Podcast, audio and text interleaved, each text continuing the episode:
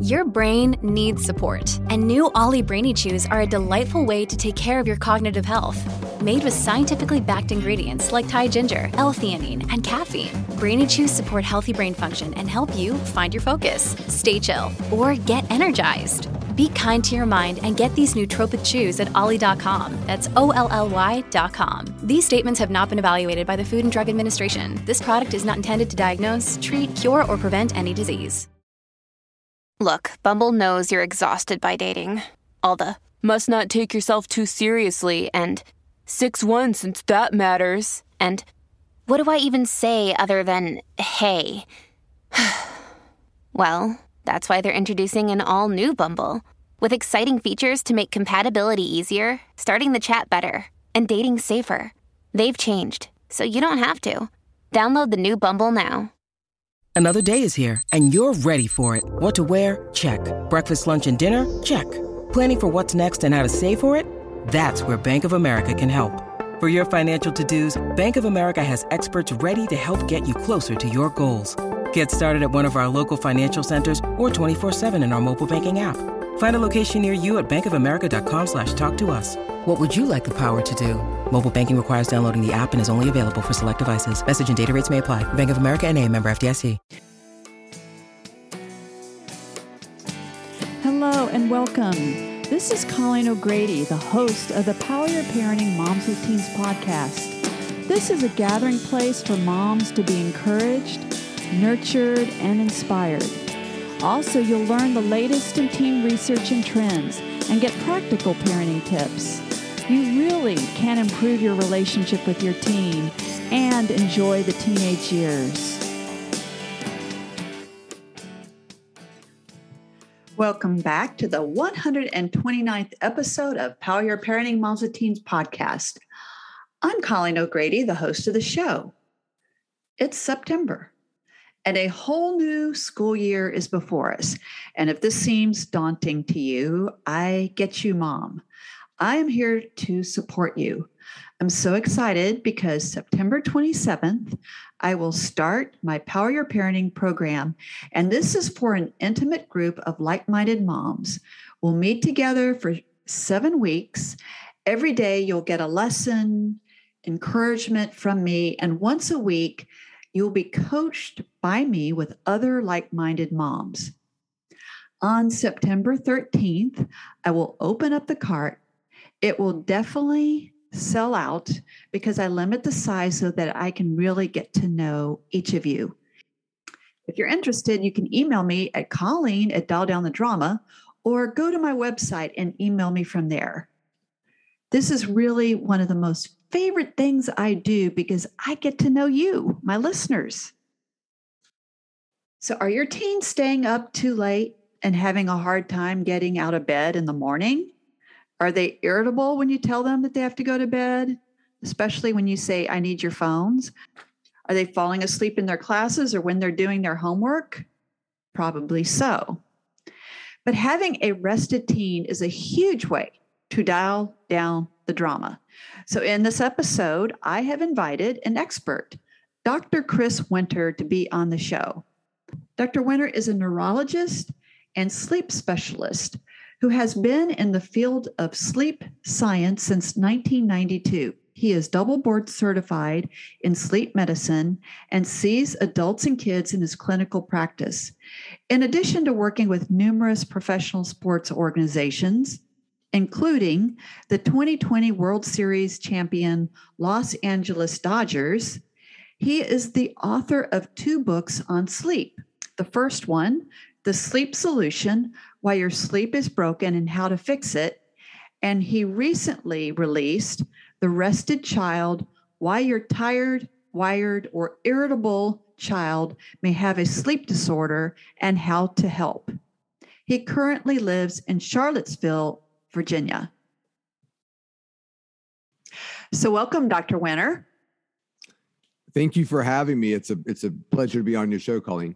Oh, yes. So you have a new book out. You want to say what the title is and what prompted you to write it?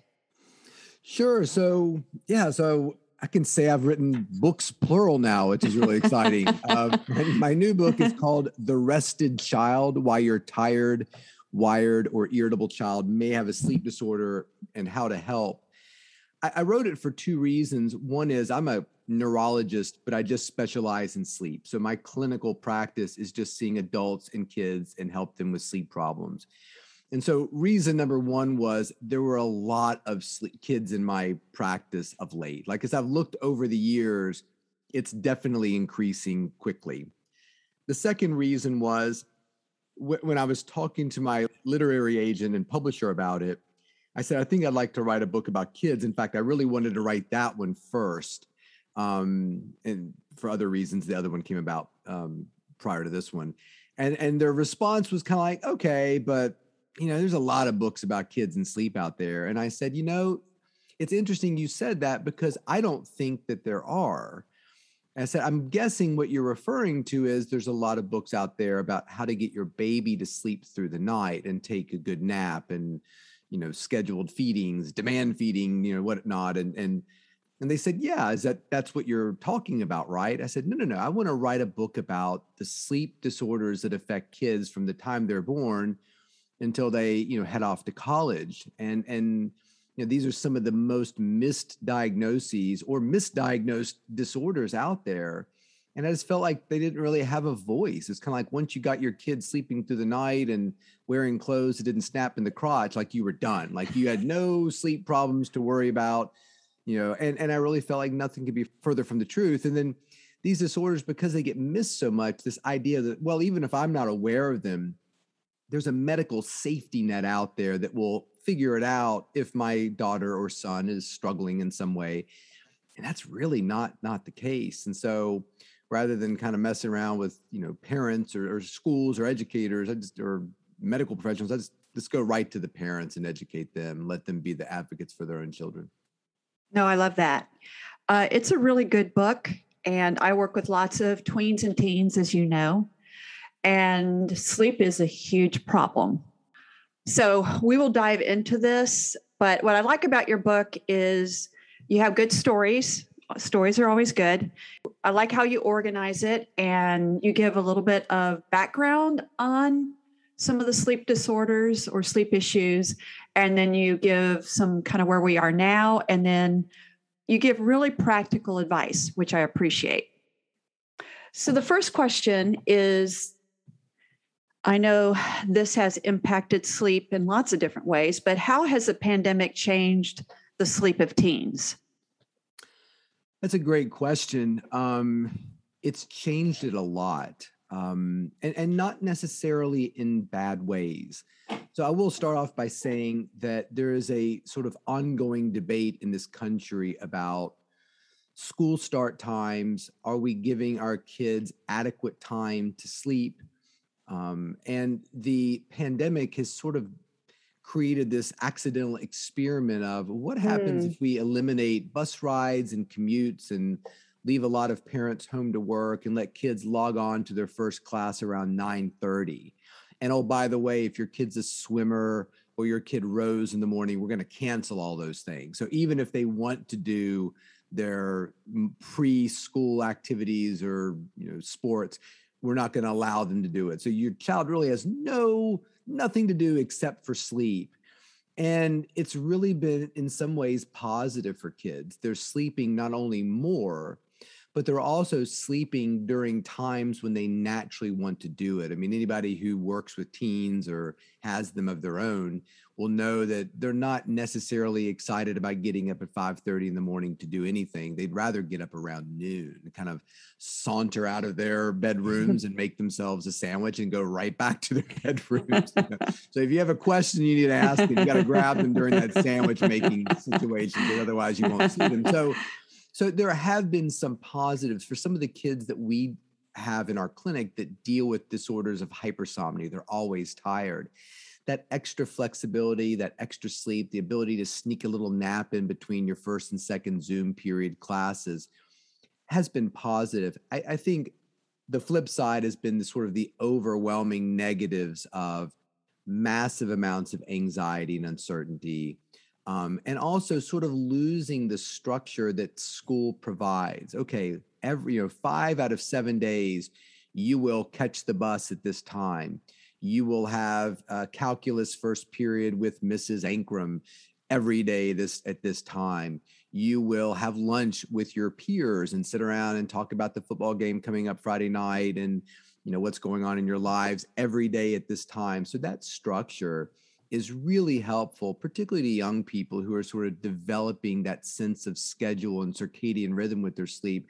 All of a sudden, that was gone. You know, you just kind of existed in your bedroom on a computer trying to log in and take your classes virtually and um, and and that that was a very big disruption to a lot of kids and now as they're going back to school for the first time in some cases in almost two years it has been a massive massive adjustment for a lot of children my, mine included.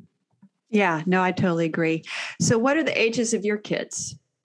So i have a 17 year old high school senior Mm-hmm. Uh, I have a 19 year old uh, second year student, although they call them uh, third class uh, at the Naval Academy, and a daughter who just graduated from the University of Virginia. So she's 22.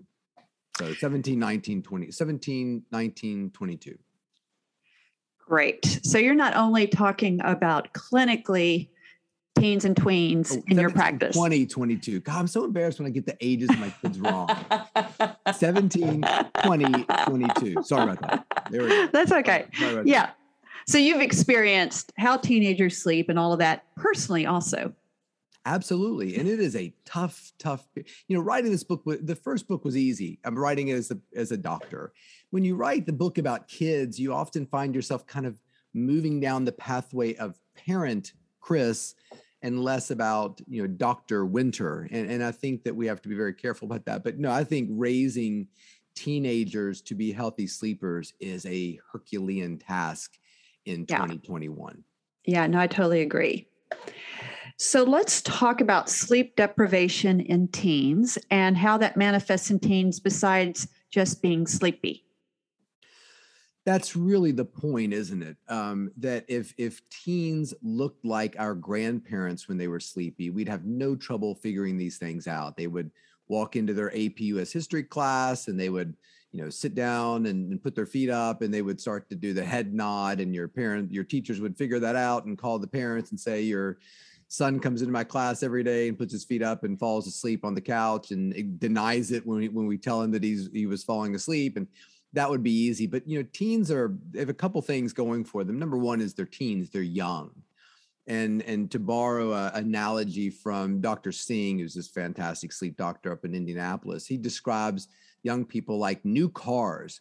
You can drive them roughly, you can, you know, abuse them, and they still perform fantastically, even though you're quietly wrecking them, you know, slowly you know they have that capacity to sort of absorb bad behaviors and still perform well. I work a lot with athletes and this is a big issue with them is that i'm sitting there i'm five foot eight clearly not a professional basketball player and i'm trying to tell somebody who's making what 28 million dollars a year you really need to pay attention to your sleep and get in bed a little bit earlier and watch out for the alcohol or else bad things will happen. Well nothing bad has happened. They have risen to the top of their sport and they're looking at me like what are you talking about? I'm the best player on this team.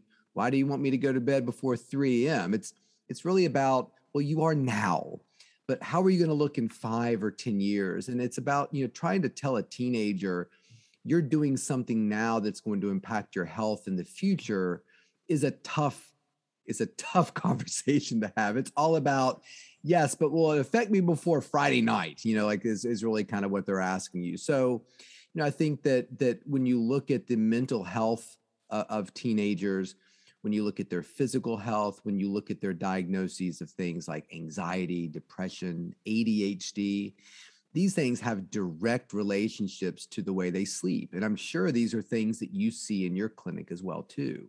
Yeah. Um, you know, sleep can be a sign of a lot of things that are going on beneath the surface of a child. So, you know the problem is when you talk to kids or even talk to parents you know they'll say things like well as long as i'm in bed by two i get up at eight that's six hours. As long as i get my six i'm fine.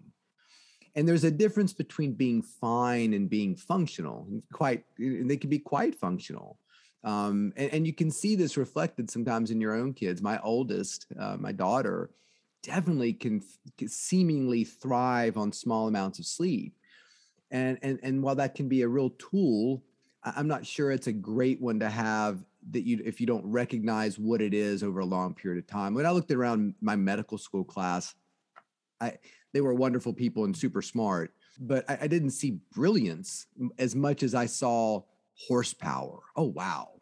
These people can stay up all night in a hospital or studying and go right on the next day having only gotten two hours of sleep if they you know they'll take a 30 minute nap in a library or something and like they just their stamina was incredible. So you know always look at high school graduations and think are these the brightest kids that have got the little honor stole or whatever?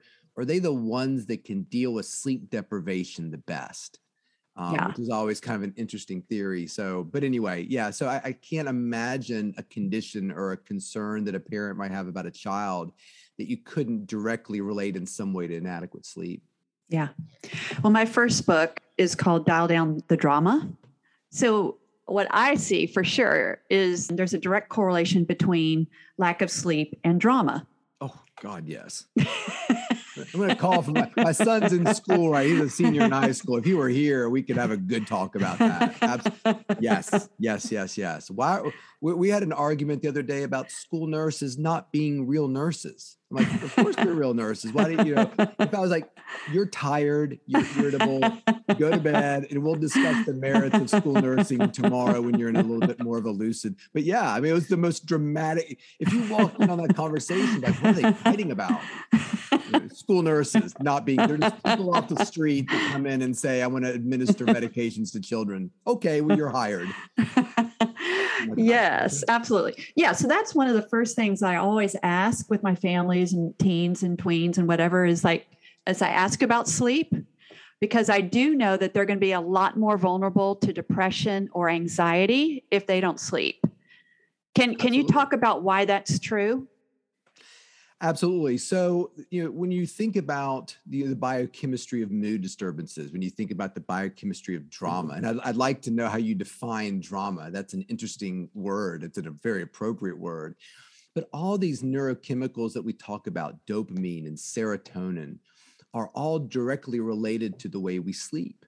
So, our emotional capacities are so diminished when we are not getting either adequate amounts of sleep or adequate quality sleep. You know, there's kids out there who are sleeping 10, 11, 12 hours. You know, so you talk to their parents, oh, you know, Keith is getting a ton of sleep, but he always seems tired. He always seems irritable and moody. So, not only is there a direct relationship between sleep quality and quantity and our mood, but there's also a real direct relationship between inadequate quality and quantity of sleep and being misdiagnosed with something. So imagine a child who's got something like narcolepsy. They're always sleepy. There's a failure of the chemicals in their brain to keep them awake.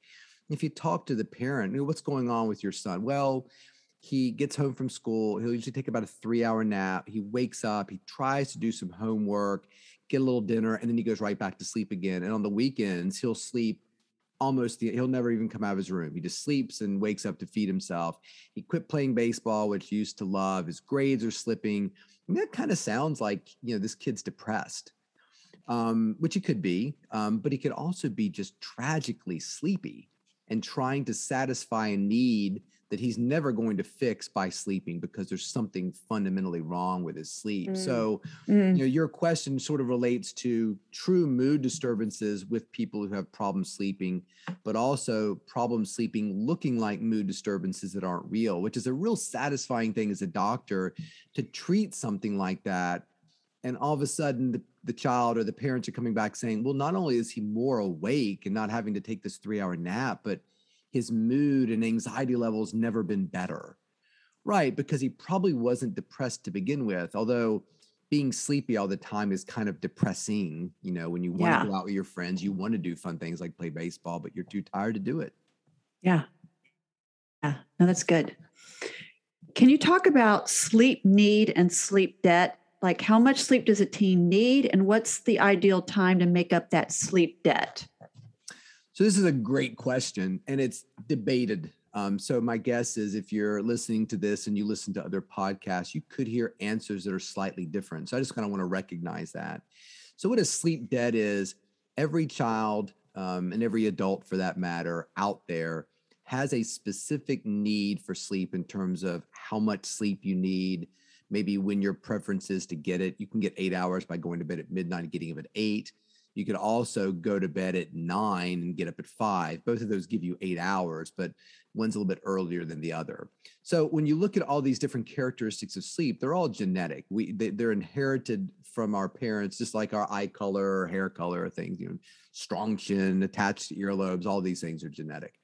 Um, so when you're looking at that in a child um, the first thing we have to understand is well how much does my child need because the range of sleep need in children is vast meaning that if you have you know a little infant and your best friend had a baby about the same time you did there could be a difference as much as eight hours between how much your child needs and how much this other child who's about the same age as yours needs. So hmm. when we don't understand that, we can make choices in terms of their schedules. It can be problematic. So once you understand sort of how much sleep your child needs, then the question becomes are they getting it? So if your child needs 10 hours of sleep every 24 hours and is only getting eight, they're acquiring a sleep debt. You know, so Monday night they slept eight hours, but they really needed 10. They have a two hour sleep debt. Tuesday night, the same thing. Well, now the debt's four hours. So I always think of it as like a credit card. And so the debate comes, and where we're sort of going into sort of maybe opinion and rather fact is the debate is some people think that you can never repay a sleep debt. Other people think that you can repay it, but in a very short period of time. I'm sure there's people out there saying, no, no, this is ridiculous. You can always repay a sleep debt. So th- that's really the, the, the question. I, I tend to believe that you can repay it, but it needs to happen within a relatively short period of time. So, for instance, uh, an individual who has a difficult night, two tests and a paper due on Wednesday, so they're up pretty late Tuesday. They've acquired some sort of sleep debt. I think as long as that child repays the debt within the next six to seven days, within the next week, I think they're okay. So maybe instead of looking at it as your child needing 10 hours a night, it might be more appropriate to say, my child needs 70 hours a week. So to me, we have a little built-in credit card. I think it's un- unnatural and ridiculous to think that we're always going to get a perfect night of sleep every night for the rest of our life. I think our sort of like food, like we need a certain number of calories and nutrition every day, but sometimes we don't get it. And, and and our bodies can bounce back from that. You know, we're I don't know, lost in the woods for 24 hours. Like we can survive, you know, or whatever. Yes. Yes. Um, so I, I think that our bodies are like that with sleep. So to answer your question, I would say you know, you encourage your children not to abuse it. It's like a credit card. Look, this is here in case you have something that you have to buy, like a transmission in your car, and you cannot afford it. So buy it and let's pay off the debt very quickly.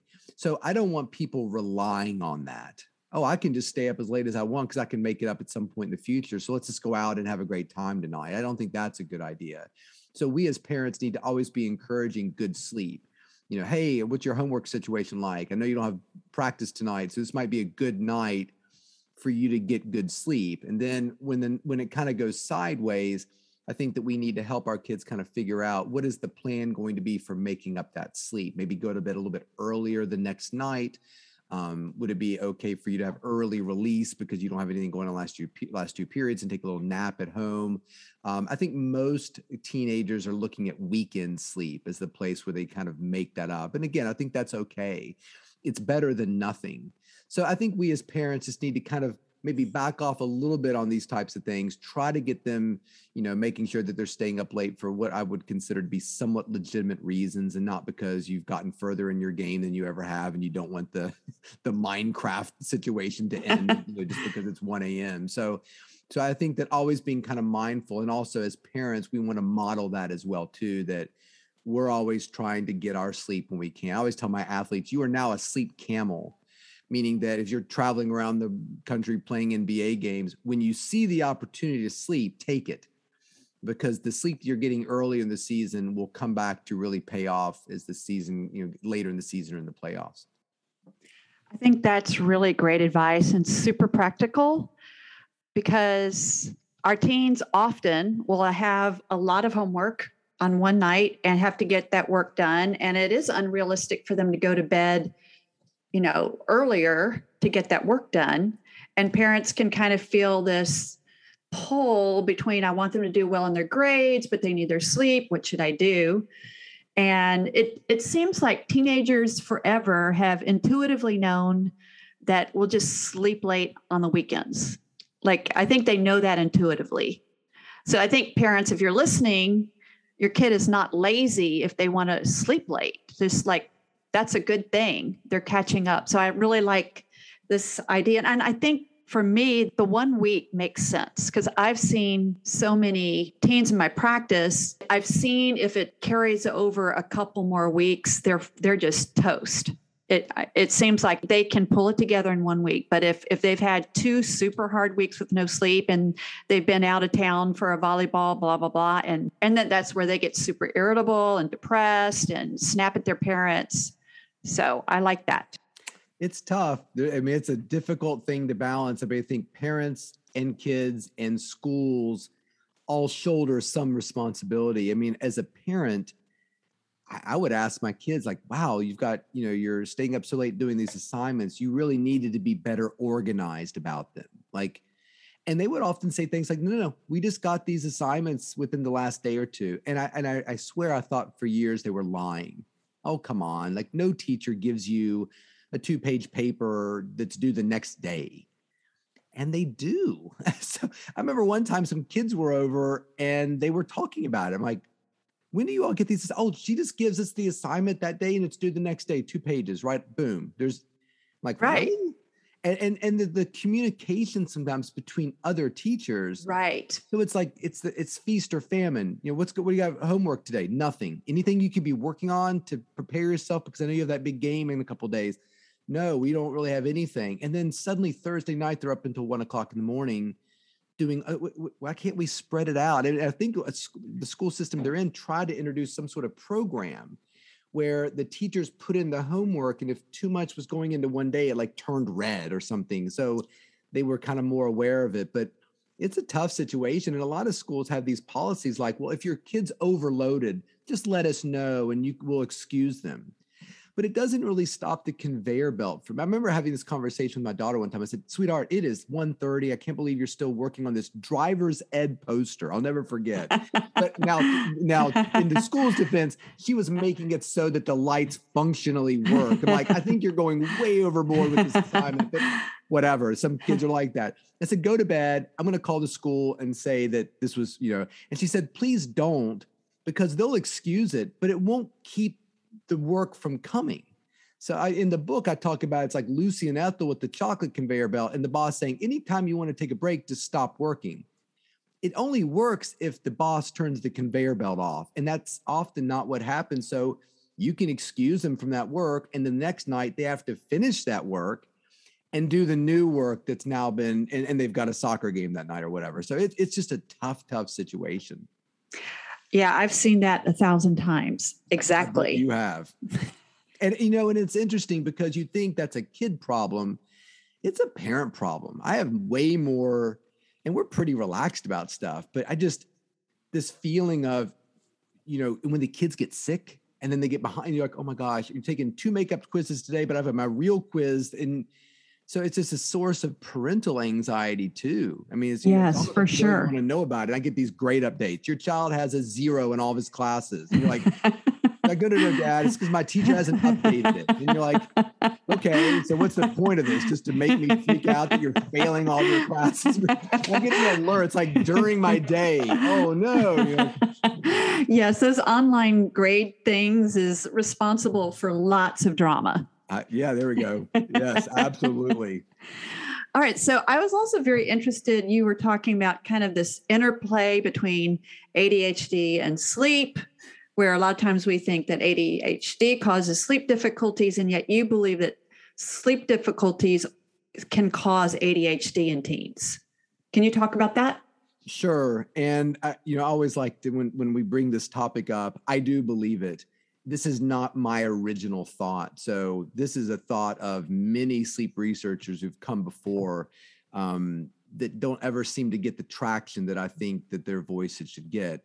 Uh, Mary Carskadon is a, a, a, retired sleep researcher and brilliant sleep person up at Brown University, and she's been beating this drum forever. So, um, yeah, no, I do think that you know, and you see it. Um, what does a child who is getting inadequate sleep for a couple weeks look like? You know, drama is a great word. You know, they're emotionally volatile. Um, they're upset easily.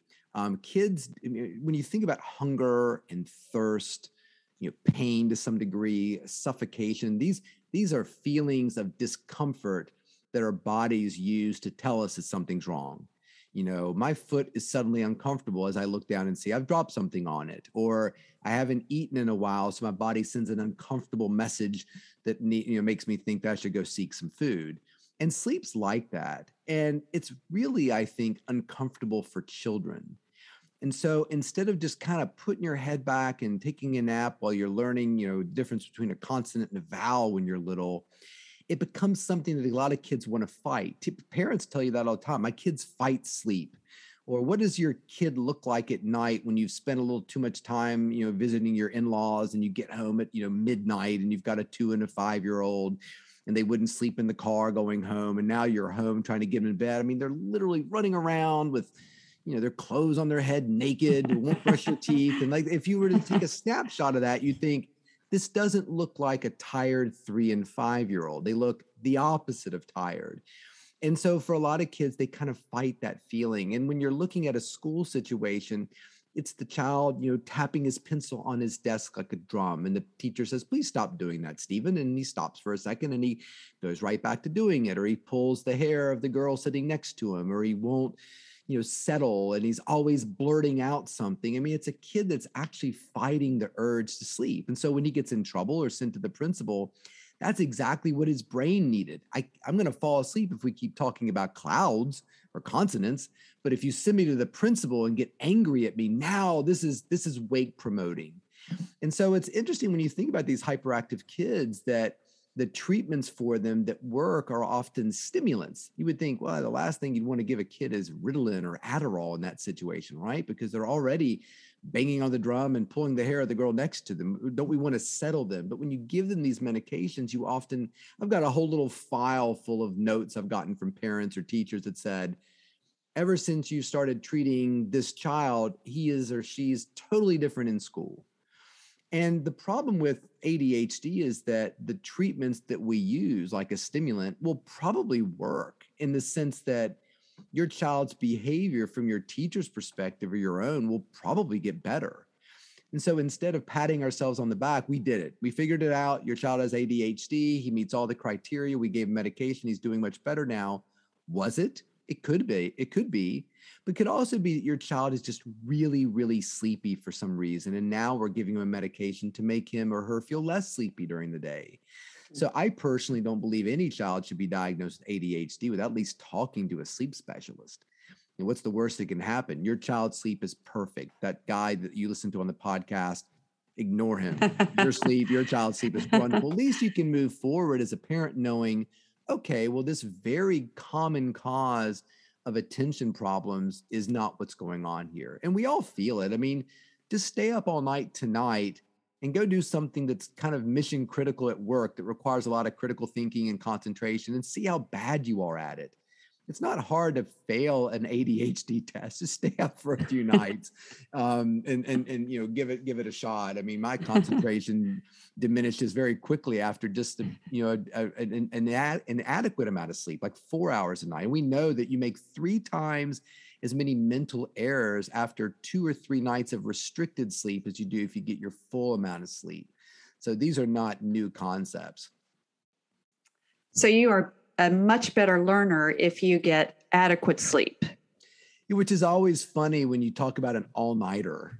You know, like art history, you got to memorize 30 paintings, the dates and the artists. And so I'm going to stay up all night and do that. And there's fantastic research about they would teach somebody a little piano part that was really simple. and then let them sleep and then ask them to repeat it over and over and see how many mistakes they made and versus the people who would do it and then stay up all night and get tested at the same time and you know sleep always helps memory. One of the little things i always told my kids or, or my patients i didn't put it in the book is that every night you should go to bed thinking about in your mind something that you're working on. Like you can't remember order of operations or you can't remember the capital of vermont like think about the capital of Vermont, make sure you've got the right capital, and think about that as you're falling asleep. That does two things. Number one, our brain loves to sort and organize information at night. It's very important. And number two, you give your child something to work on that's not fall asleep or you're going to fail your state capitals test. It's like three days, four days before the test. Okay, Montpelier.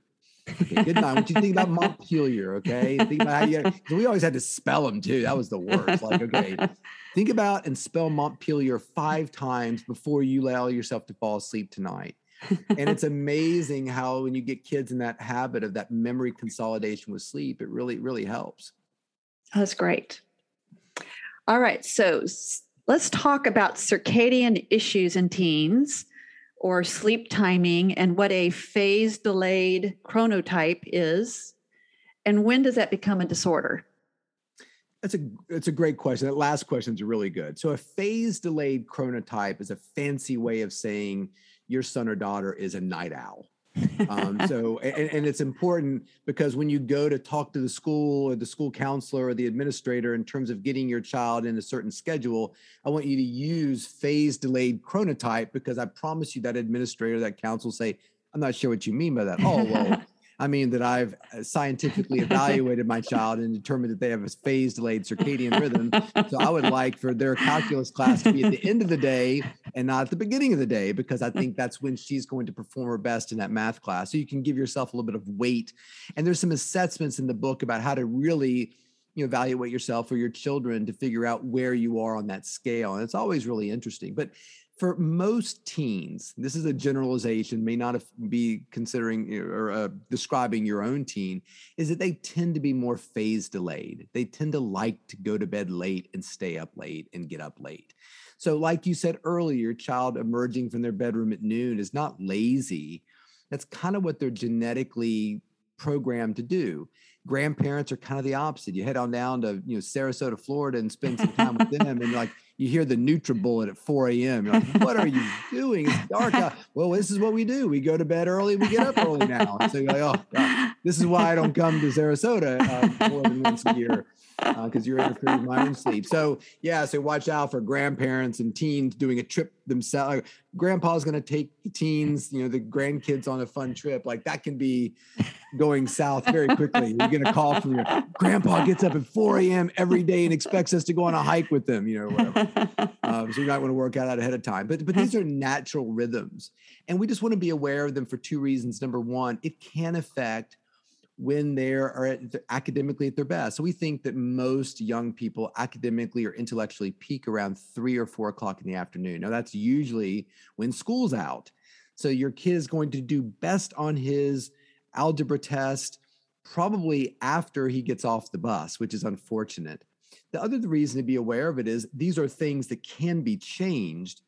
However, they do require a fair amount of participation from the student or the child. So we see that a lot. Two parents bring a kid in, I talk about in the book, and you can tell the kid doesn't really want to be in my clinic.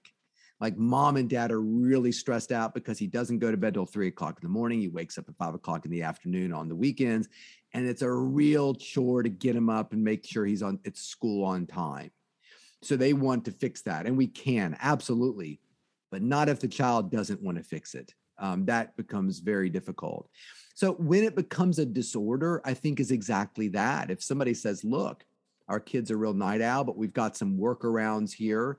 Um, he has study hall first period, gym class second period, which helps to kind of activate him. We make sure he kind of makes things up on the weekends. And on the summertime, he, he allows his schedule to drift out a little bit later because he mows lawns for a living and it doesn't really have to be up early to do it. He just needs to get it done. Great. There's some adults that never transition out of that. Magazine writers, man, they are night owls. They don't care. They just need to get their article in by 5 p.m. on Friday. Doesn't matter when they write it. If you're a school teacher, that probably won't work quite as well. So it's interesting how our chronotypes tend to push us into certain careers or away from others. So I think it becomes a disorder when you feel like your child is suffering because of it. Mm. Um, and, and there are things that can be done, but like I said, you need that buy-in from the kid to really make make make it work. Yeah, no, that's great.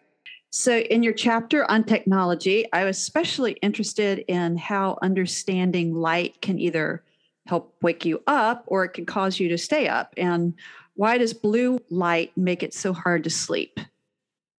That's a great question. We kind of vilify light now. You know, the computers yeah. and the light, the blue green light, it's terrible. Yes, it's terrible right before you go to bed. Um, I don't think it's terrible at all. In fact, I think it's a wonderful tool in the morning. So if you if you are engaged in I don't like video games. I think they're a massive waste of time. But now we're stepping outside of Dr. Winter, and this is just Chris Winter thinks. I think golf's a waste of time too. But these are just my opinions. They don't reflect anybody else's opinions. The light. I, have always thought it'd be fun to come home when my my kids were little, you know, three, five, and seven, and tell my wife, "Oh, by the way, I've been gone all week. I'm gonna go play golf all day Saturday and see how that goes over." You just keep on, keep on taking care of those kids I put in your belly. I'm gonna go play some golf. Um, but, but so I think that in terms of technology you, your your family may feel differently about video games. Maybe your kid's making a bunch of money playing video games. I just think that maybe those things could be done first thing in the morning. You know, so hey, look, if you can get up and get your breakfast, you know, you have about an hour before we need to take you to school. That's a great time to play video games. The light and the excitement might actually serve to kind of wake somebody up. And if you did it every morning, it kind of serves as this what we call Zeitgeber, a little time cue for a circadian rhythm.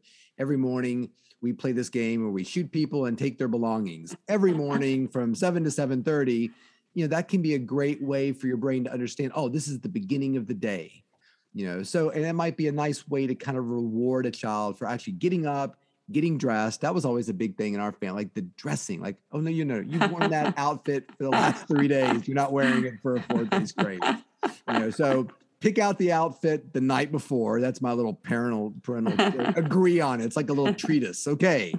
We it's all clean and we've agreed we're going to wear this tomorrow. So we're not going to fight about you know whatever. Um, so I but but the light in the evening is tough, and that's really where the pandemic has been a struggle. Is that now we've really integrated your child's computer into the school. So now we don't have that separation of church and state. You know, the the Nintendo, GameCube, whatever, and then Catcher in the Rye has now become the same. Oh no, no, I have to plug in the the Nintendo because my Catcher in the Rye is on there. I'm Dad. I'm actually playing Catcher in the Rye right now. I'm doing really well. It's a it's a whole thing. Like uh, really, like so. That's the other thing too. Is kids know this stuff so much more than we do. So like I'd probably believe that there is some video game out there about catcher in the rye. They got to go in the rye and catch as many catchers as you can catch. You know, like whatever. Okay. So, so before we could always say, okay, computer time, game time is over. Time to do your schoolwork, and that's really tough now.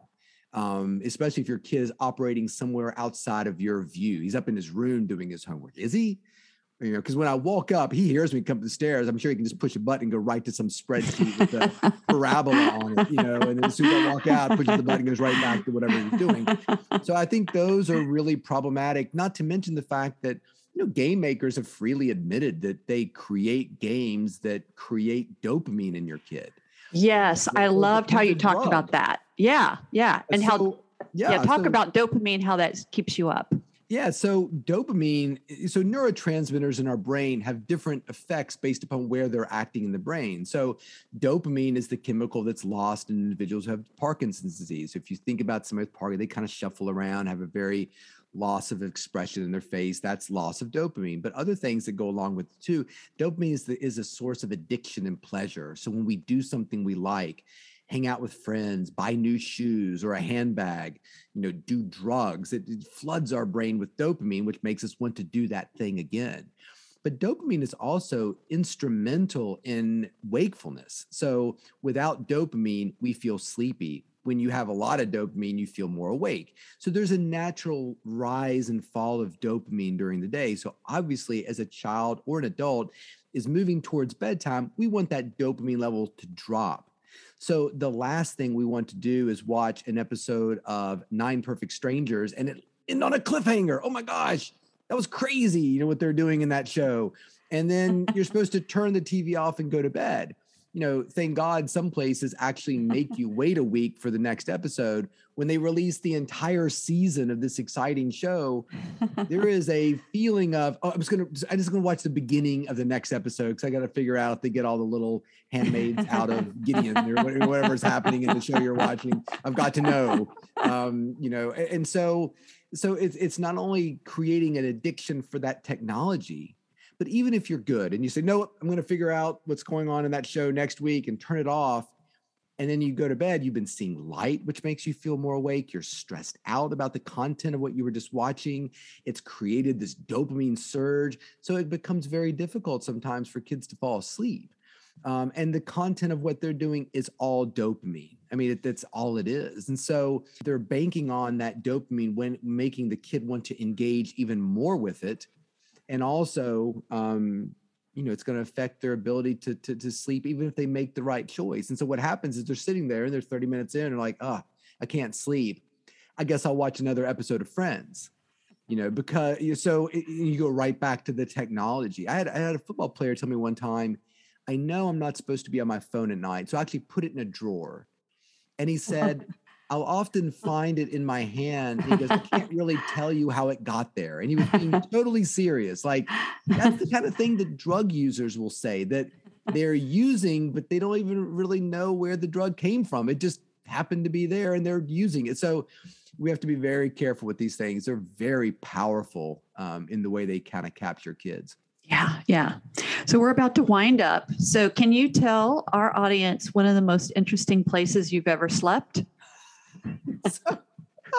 so, we yeah we were talking about this. So probably on the side of a mountain. Um, I, I wanted to write an article about fear and sleep, and you can find it. It's posted on Huffington Post. It's like called "Sleeping Around," uh, sleeping around side of the mountain winter. If you type those keywords in, I'm sure it'll pop up. Um, so I found a guy who actually took me to Seneca Rocks, West Virginia. We climbed up, built a portaledge. I slept there one night. Um, I've done an ice cave, which was terrifying and, and fun and strangely warm. Um, and then I wanted to sleep in a haunted house because I work with a bunch of NBA teams and they'll often say certain hotels are haunted. So I slept in a ho- hotel in Oklahoma City called the Skirvin Hotel, which looks like it's right out of the Great Gatsby era. Um, so I slept there, but then I also wanted, it wasn't that creepy. I thought it was really beautiful, but I also slept in the Ahwahnee up in Yosemite, which is the, the interior model of The Shining, which is one of my favorite oh, wow. movies. And, and so when you're in there, it's like the elevators where all the blood are coming out. It's like right there. And it looks like you're in that same hotel. Um, so I slept in a truly haunted place, one that wasn't haunted, but looks like it should have been. Um, so those are probably the most interesting places I've slept. That's great. So, uh, so your book is out. Is it on Amazon? It is. Um, yeah, The Rested Child. You can buy it on Amazon, a Kindle, uh, Audible. If you really like the sound of my voice, I can read it to you for 14 hours or whatever it turned out to be. So yes, and all the platforms. You shouldn't be too hard to find. Okay. And if people wanted to contact you, how could they contact you? Yeah, so I've got a website. It's wchriswinter.com. Um, and then I'm on social media at Sport Sleep S P O R T S L E E P D O C on Instagram and Twitter. Um, so you can find me there. Perfect. Well, this has been so helpful. And I know the moms and the parents listening are going to get a lot out of this. So thank you so much. And there's a lot more in that book that would be really worth your while to get. Thank you so much, Colleen. I really appreciate your time and your expertise. You're welcome.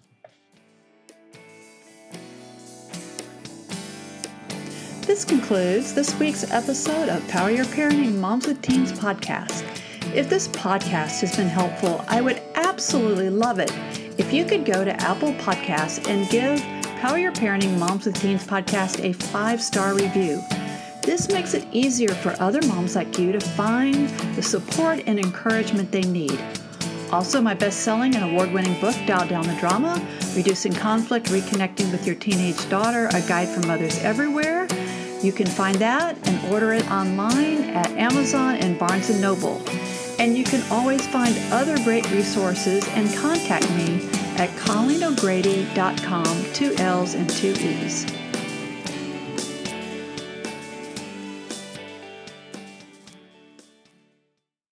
This podcast is a part of the C Suite Radio Network. For more top business podcasts, visit c-suiteradio.com.